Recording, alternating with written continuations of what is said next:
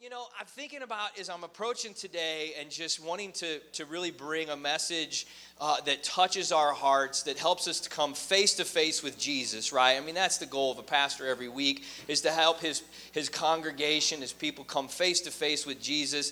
I understand, and any good pastor understands, I am nothing, you know, without the empowerment of the Holy Spirit upon me. I'm just a good looking guy up here jabbering a bunch of words, okay? I understand that. I know. You don't have to tell me, okay? it's just words without God. And so I approach this today, and I just really want to bring a message to you that helps you to come face to face with Jesus. That's my heart. I want you to get to know Him. I want you to get to know Him better if you already do know Him. I want you to understand not only the price that He paid, but what you have as a result of that the victory, the inheritance that you get from accepting Jesus as your Savior, that's just from grace that He freely gave. I don't want anybody to go on from this life not knowing that and not have received that. And so, as I'm approaching today's message, and I'm thinking, you know, Easter, I mean, I'm just going to level with you. That's a, that's a, you're, you're like, man, I mean, it's Easter, but at the same time, the gravity of that message, you know, how, how am I going to communicate this in the right way that's honoring to the Lord? I mean, that's what my heart is here. And, and as I thought a lot about it, it's, it's interesting if you look at just churches all over the land and, and people across our nation, a lot of churches have become kind of stale, you know? They're not on fire for God. They just kind of come in and they go through the routine and they go on their way and they, they feel like they checked the thing off the list for the week. And that's just not what we're, that's just not it. That's not the church that Jesus set up. That's not what he died to give you, you know? And, and so I was thinking, this message about Easter, it's, we as a church, I mean, we kind of, there's a danger if you will, in coming to this, this message and us just thinking, oh, it's you know, it's just kind of the Easter message. That's just the staple in our in our theology, you know. That's just kind of like the classic one. Oh yeah, we'll go. We've heard that before. We all know the story. Jesus died on the cross and he rose from the dead, you know. And and while we we understand the importance of that, sometimes we kind of get in this thing where we think, well, you know, that's that's the one I already know real well. And all of the other things throughout the Bible, we kind of want to learn what's in there and uncover that. But let me just say this. The message of the cross, the Easter message, according to the Christian faith, it is the axis point that everything turns on. It, it is what all of time and history led up to, all of the Old Testament prophets and everything that happened before Jesus, it all pointed to him. It all looked toward him. It all anticipated and waited for the coming of the Messiah. And then once he came and did what he did on the cross at Easter, rose from the dead, that is what brought power and life to everything after that. And from then on, we've been looking back to the cross as we've moved forward in history. So the, the cross, the message of Easter, it's like the axis point for all of eternity. Even when we go to be with Jesus in heaven, it's all going to be because of what he did on the cross that day 2,000 years ago, right? So it's the turning point. It's the axis point for everything. Think about just even in years, the way they measure years BC and AD right? You want to throw a scientist or a historian kind of on their heels, ask them when they're giving you, you know, details about history and about millions of years and everything. Well, why the BC and why the AD? Right? I mean, why the before Christ and the Anno Domini after death? Why, why that? It's all about Jesus. You know, by and large, the world, they look at years, they look at history as BC and AD. And do you know that the, the reason for that? Do you know what happened in between BC and AD? The cross. Jesus is what happened. And so he's the turning point for everything, not only in history, but for your life.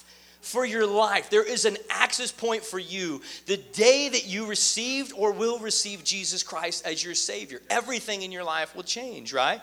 But you know, when Jesus came, it wasn't convenient. It wasn't like, just this perfect timing for the world necessarily. It was God's perfect timing. But he kind of came, and, and, and, by and large, the people, the, the, society, they weren't really prepared for him. They weren't ready for him. They, he didn't look like what they thought he should be. The Pharisees, they just, all they could see was what was wrong with him, what he was threatening them in their power. Nothing was really set up. It was like, it was just inconvenient. And let me say this to you if you are not really living a life for God, or maybe you recently decided to do that, that God is not, he, He's not waiting for you to get everything in position so that you can set Him up to come into your life when it's convenient. He, he, he's God all by Himself, okay? He doesn't need you to help Him do that. The challenge for us is to recognize and realize that we are not qualified to orchestrate divine things like God moving in our life, showing up, intervening, and just changing us forever. In fact, some of you may even be here today and you didn't even want to come, and you just came because it's Easter, and maybe you're thinking, you know what? I understand, it makes sense. Okay, one day I can see myself going to church and settling down, but you know what? Right now, I'm just a mess. I'm just kind of all over the place. I'm just not, my life just isn't really set up for this yet. God is you, God is exactly what you need right now. And He's not interested with you setting things up to be convenient for Him to show up. He's just interested in you getting out of your own way and letting Him be God, the thing that He does better than no one else can do, right? And that's what He did whenever He came, is all the people, they missed Him. So many of them missed Him because they, they thought it needed to look different, it needed to feel different, or it needed to happen differently. But did you know it didn't change anything about what Jesus did? They couldn't stop it. They couldn't stop him. He still did exactly what he came to do, and some received him and some didn't, but by, doesn't matter. The whole world was changed as a result of that. And so when I think about, you know, just convenient, it's like, man, don't fall into the myth. Don't buy the myth that somehow you've got to do something or be in a certain place or get yourself ready or prepared before God, before you're worthy of God showing up and coming into your life. That is a lie, and that isn't the Bible that we preach here, okay? Jesus can show up and move in your heart anytime that you just receive that invitation that He's freely giving. We're, we're, we've got our house on the market, we're trying to sell our house right now. And uh, it's funny, right? Things happen at inconvenient times. And so we've got it all cleaned up. We've got all the touch up paint. We've got all the things going on. And the last two weeks, our kids have drawn on the walls more than they have in the entire time that we've been there. I mean, uh, we went, I went into the bedroom the other night. Evie, the three year old, she's like, Daddy, Alyssa, she drew all over her wall up on her bed. She drew pictures. I'm like, oh man, here we go. You know, so I walk in there and I look, and I mean to tell you, Michelangelo would have been jealous of this thing.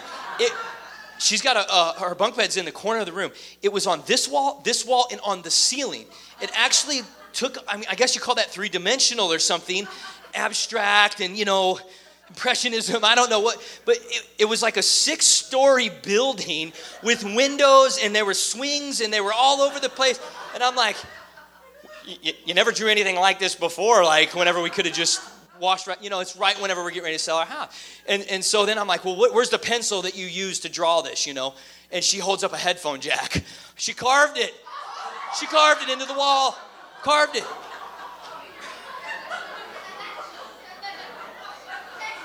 I mean, it's quite a piece of work, I tell you. And so, uh,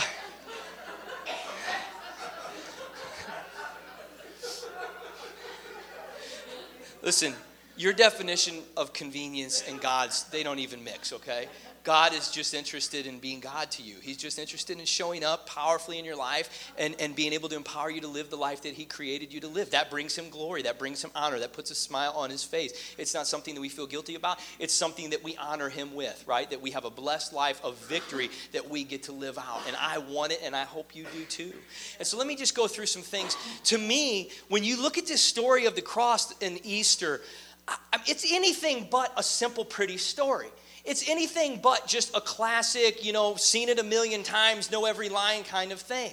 The more you study this, especially when you look at all four of the Gospels Matthew, Mark, Luke, and John, because they each give different accounts and there's different details in all of them, the more you see, like, there are some major wow factors in this story, man. Like, there are some things in here that I'm just like, wow, that's unbelievable. He did that or that happened. Like, that's crazy, you know? Let me just, so I'm gonna just give you the story, kind of the summary version, right, of, of, this, of this Easter message. But I'm gonna give you some of the things that you may or may not be aware of that to me are like wow factors. Like Jesus did this thing huge, right? I mean, he came, he didn't just do it halfway, like he did it all the way, man. So when it starts out, okay, Jesus rides into Jerusalem on Palm Sunday, right, the week before he dies on the cross. And, and so he comes in, he, he goes into town, he starts doing ministry, he starts healing people and doing all these things. And then we come to the time where he's about ready to approach his death. And so let's just say the first thing is in the Garden of Gethsemane, right? Jesus goes to pray. He knows that the hour is near, like he can feel it. And did you know that whenever he was in the garden and he was praying, many of us know that he said, Father, take this cup from me if you are able. If not, then, you know, your will be done. Many of us know that. But did you know that he prayed for me and you in the garden? Did you know that he actually said a prayer for all of us when he was in the garden of Gethsemane? I'll prove it to you. In John chapter 17, verse 20 and 21, Jesus said, I do not pray for these alone. He had just got done praying for himself and for the disciples. Now, this is only in the book of John, okay? But also for those who will believe in me through their word, that they all may be one so, those that will believe in me, right? That's all of creation after that that would ever believe upon Jesus. He was praying for them that there would be unity in, in uh, one another as Jesus and the Father were united. He was saying, I pray for unity for all of the body of Christ, for all of those that will come after me. I don't know about you, but that lights me on fire, man. Jesus in the Garden of Gethsemane was praying for me and you in addition to all the things that he was lifting up before the Father at that time. And did you know that Jesus actually also sweat blood? Some people think that's just a metaphor. He actually sweat blood. Listen to this in Luke 22 44. And being in agony, he prayed more earnestly. Then his sweat became like great drops of blood falling to the ground. Now, I know we got some nurses in here and stuff, so just don't throw anything at me, but I may get this wrong. But there's a condition known as hematidrosis. Hematidrosis. It's a condition that we're aware of today. And listen to what that is it's the effusion of blood in one's sweat. Extreme anguish or physical strain causes the capillaries at the surface to dilate and then burst and mix with sweat. He actually sweat blood. He was in that much agony. He was in human form, right? And he was feeling the agony and the anguish of what awaited him. And he went and did it anyway. I don't know about you. I've had some pretty tough times, pretty tough seasons. Ain't never sweat blood before. I mean, I ain't never been through one of those deals, and I hope I don't ever see that. Jesus did. He actually sweat blood. Did you know Judas obviously betrayed Jesus, but he betrayed Jesus for, I don't know if you this, 30 pieces of silver which is interesting because in the Old Testament, whenever they made arrangements to reconcile if someone's ox like uh, killed one of their slave servants, the price for that re- reconciliation was 30 pieces of silver. So Judas, he, he sold himself out at a slave's wage. He basically, by choosing not to follow Christ and turn away from Christ, he chose to become a slave of sin and die in sin. I don't know about you, I think that's pretty interesting. Did you know that when Jesus was in the garden and then they came to arrest him, that his he actually knocked all of the soldiers down with his words? Did you know that? Listen to this in John 14, 4 through 6. It says, Jesus, therefore, knowing all things that would come upon him, went forward and said to them, This is as they're charging, getting ready to arrest him, Whom are you seeking? And they answered him and said, Jesus of Nazareth. And he said to them, I am he. And then Judas, who betrayed him, also stood there. And when he said that I am he, they drew back and fell to the ground. Boy, there's power in Jesus' words, aren't there? And did you know when we speak the word of God into our lives, we are speaking the word of Jesus, right? Jesus is the word, and this is his living word. And when we speak that, it's like we're speaking his words, and they carry power with them. And in the physical here, they actually knocked all of the men down that were standing there. If you were one of the ones arresting Jesus, I mean, you had to be thinking, like, dude, he just flat out knocked us all out with his words. I mean, what if he like tries to resist this thing? How's this going to go down? You know, they had to be freaking out, right? But he allowed it to happen after that. The, uh, Peter cut off the guard's ear, and then Jesus reached down and he put the ear back on. That's the only time in the Bible that Jesus actually reattached a member of someone's body, and he healed that man. And what I found very interesting is that man never even asked for healing right? He never even asked jesus. That's how that's how merciful this god that we serve is. That's how compassionate he is is that he is not limited in his ability to heal or intervene or show up in your life by anything. I mean we see a guard that had his ear cut off that would never hear from that again. And out of mercy and compassion he didn't even ask jesus. He just reached out and put it back on and healed the man I mean, these guys had to be like thinking to themselves, what is going on? We're, we're going to take this guy away? I mean, he just knocked us all down and he just put this dude's ear back on. And he didn't even use thread and a needle, you know? I mean, there's no wound left to see. Did you know after they arrested Jesus, that he actually went on trial three different times? He went before Pilate, and then Pilate sent him to Herod, and then Herod sent him back to Pilate. So he was actually on trial three times, and in all three trials, he was basically found innocent. Herod and Pilate could find no fault in him, yet he was still sentenced to death. I don't know about you, but I can see here that man is a very poor judge of divine things, right? We're not qualified to judge the things of God. I mean, they, he was innocent in three trials, yet he still got sentenced to death. I don't know if you knew this. I think this is interesting. But Herod and Pilate, it says that they actually became friends with one another after this incident. That they were at enmity with each other before that, and then after this, that they actually became friends look, misery loves company, right? I mean, people who are against God somehow and, and, and they're vocal about it, they seem to find commonality in that thing. And Jesus said, Look, you're for me or you're against me, right? I mean, he drew a line in the sand and he made it very clear. And so we're obviously, we want to align ourselves with other people in our lives that we walk closely with who are for Jesus, who call him Lord. Did you know uh, that Jesus forgave? One of the two criminals that were on the cross alongside of him. Right? This is, I love this one in Luke 23, verse 42. He said to Jesus, Lord, will you remember me when you come into your kingdom? And Jesus said to him, Assuredly, I say to you, to today you will be with me in paradise. He's strung up on a cross, man. His hands and his knees and his legs, they're nailed to the thing. His ha- is the hand of the Lord too short that it cannot save in any situation? I mean, he's on his deathbed here and he, he looks at the man and he says, You're saved, your sins are forgiven, you're going to be with me in paradise today. Listen, I don't care where you're at, I don't care what you think you've done, I don't care how bad you think you've uh, offended or hurt God or disobeyed him. The hand of the Lord is not too short to save anyone in any situation, no matter how bad. The Bible tells us that nothing can separate us from the love of Christ, not even death. Right? There's nothing that we can do that would separate us from Jesus' love for us. He, he said to the man, hands nailed to the cross, that today you are going to be with me in paradise. You know, they, they were going to they were breaking people's legs while they were on the cross because it helped them to die faster so that they would sink down and that they would suffocate quicker. And when they went to go examine Jesus, they, they saw that he looked like he was dead, so they stuck a spear in his side. They pierced his side, and water and blood kind of ran out together, which is a sign that someone's already dead. And so they didn't even have to break his legs. Did you know that was an Old Testament prophecy? It said, Not a bone in his body shall be broken. It said, They shall pierce his side. It also was an Old Testament prophecy that he hung by two criminals. It said, He'll be numbered with the transgressors. I'm going to show you this in a second, but multiple times here. But did you know in Jesus' lifetime, theologians estimate that in one life of Jesus, there were about 456 prophecies that stem back over hundreds and hundreds of years that Jesus fulfilled his entire life. Everything from the lineage that he would come from, where he would be born, how he would be born, where he would grow up, how he would ride into town, how he would die, all these things, like 456 prophecies from hundreds of years past. The best scientific studies in the world at colleges have been done. And they say that the number that you come up with to figure out what the percentages or the odds of one man achieving that, it's not even a measurable number. One man just fulfilling 48 of those prophecies in his lifetime would be like 10 with 50 zeros behind it. Just 48. It's amazing, isn't it? I mean, you look on the, the, situation, and I'm not like a facts guy necessarily, but when you look at that, I mean, I don't know. It's harder not to believe than to believe. You know what I'm saying? Amen.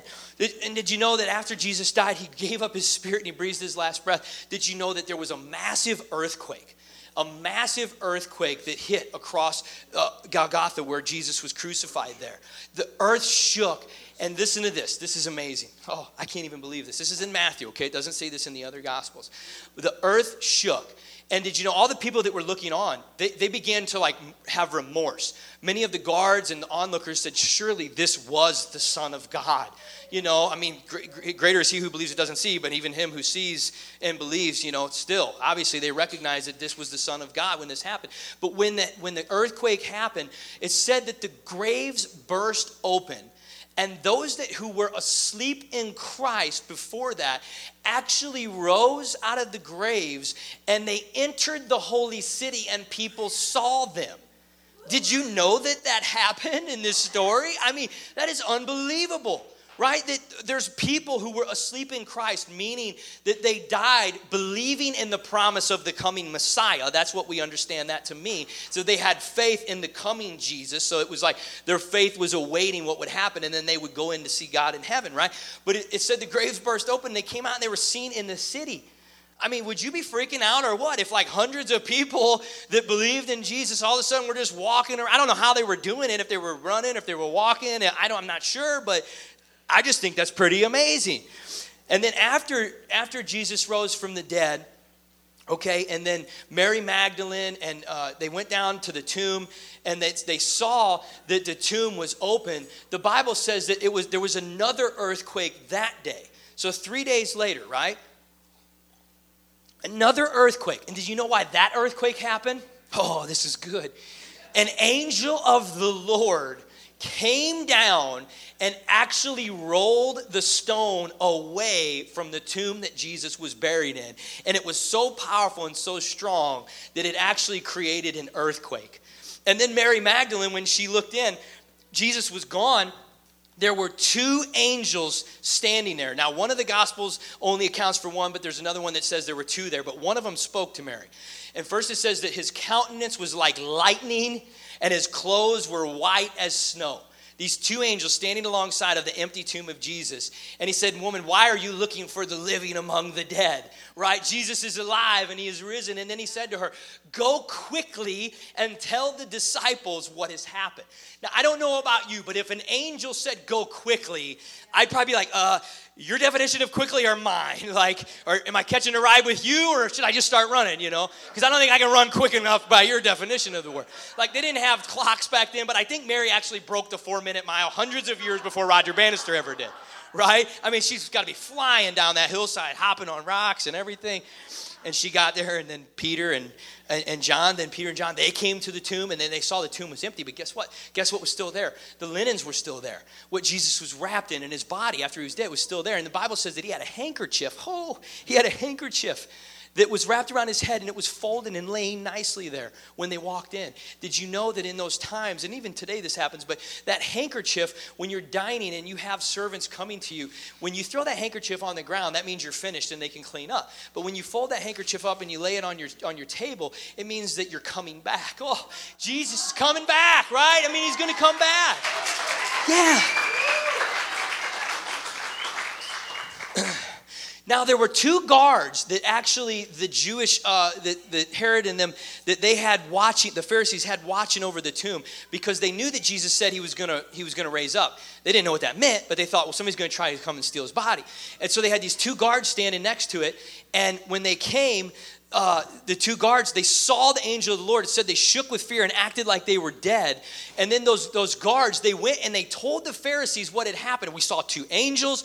The guy rose from the dead. Did you know what the Pharisees did?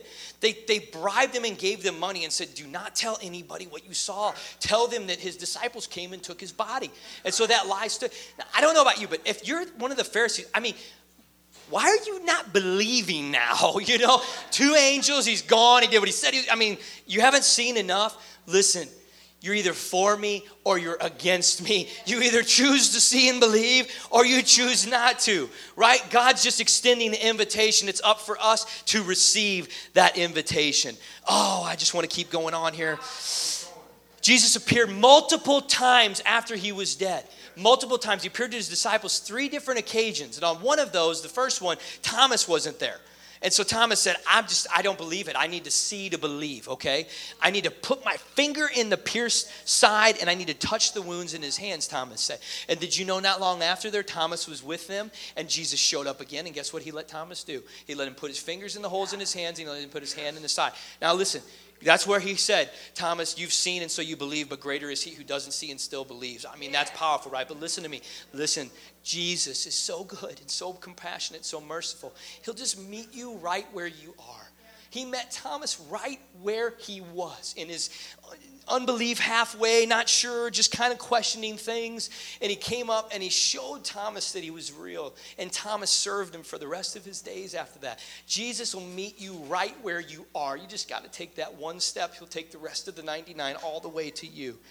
And did you know that Jesus had a cookout with the disciples? It says they were in a boat and they looked over and there was a guy on the shore and he was he was cooking and he told them to throw their net over the side and bring a bunch of fish in. And so they did that. But when Peter realized that it was Jesus, because John said, That's Peter, or that's Jesus, Peter, Peter put his raincoat on and he jumped in the water and swam. He couldn't get there fast enough. He swam to Jesus, right? And then you know while they were sitting there, Jesus asked Peter three times. He said, Jesus, or Peter, do you love me? Peter, do you love me? Peter, do you love me? I always thought that was really interesting. He asked him three times. And the third time it even says Peter like got upset, like he was hurt that Jesus kept asking. But I thought about this. This is the same Peter that denied Christ three times.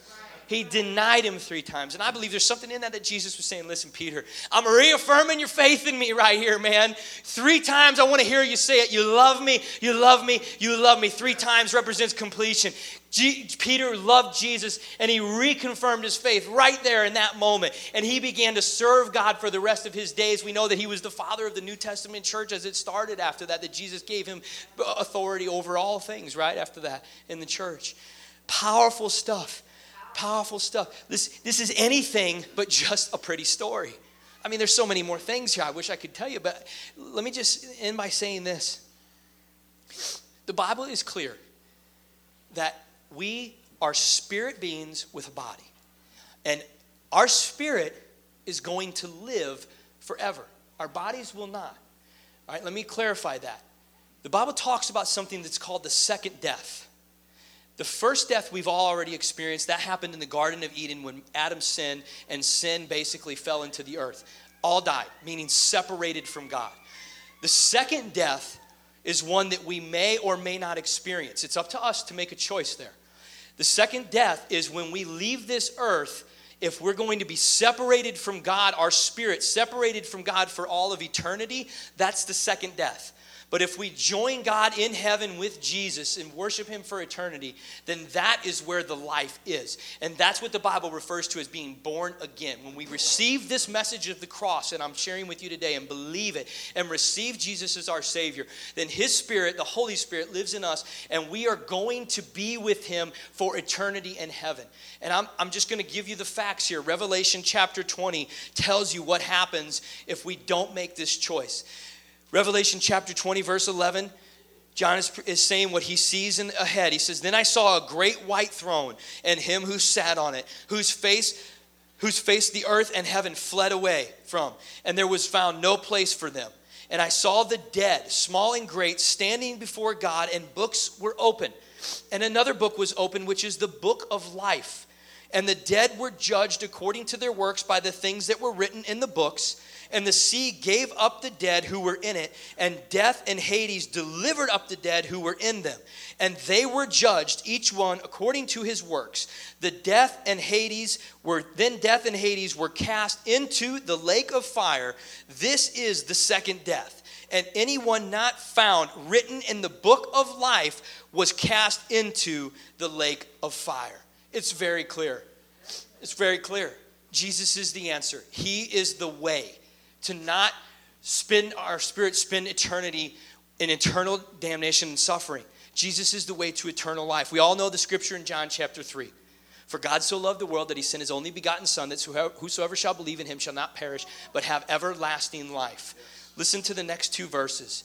Verse 17 For God did not send his Son into the world to condemn the world, because the world was already condemned. Do you get that? Jesus didn't come to condemn anyone, the world was already condemned.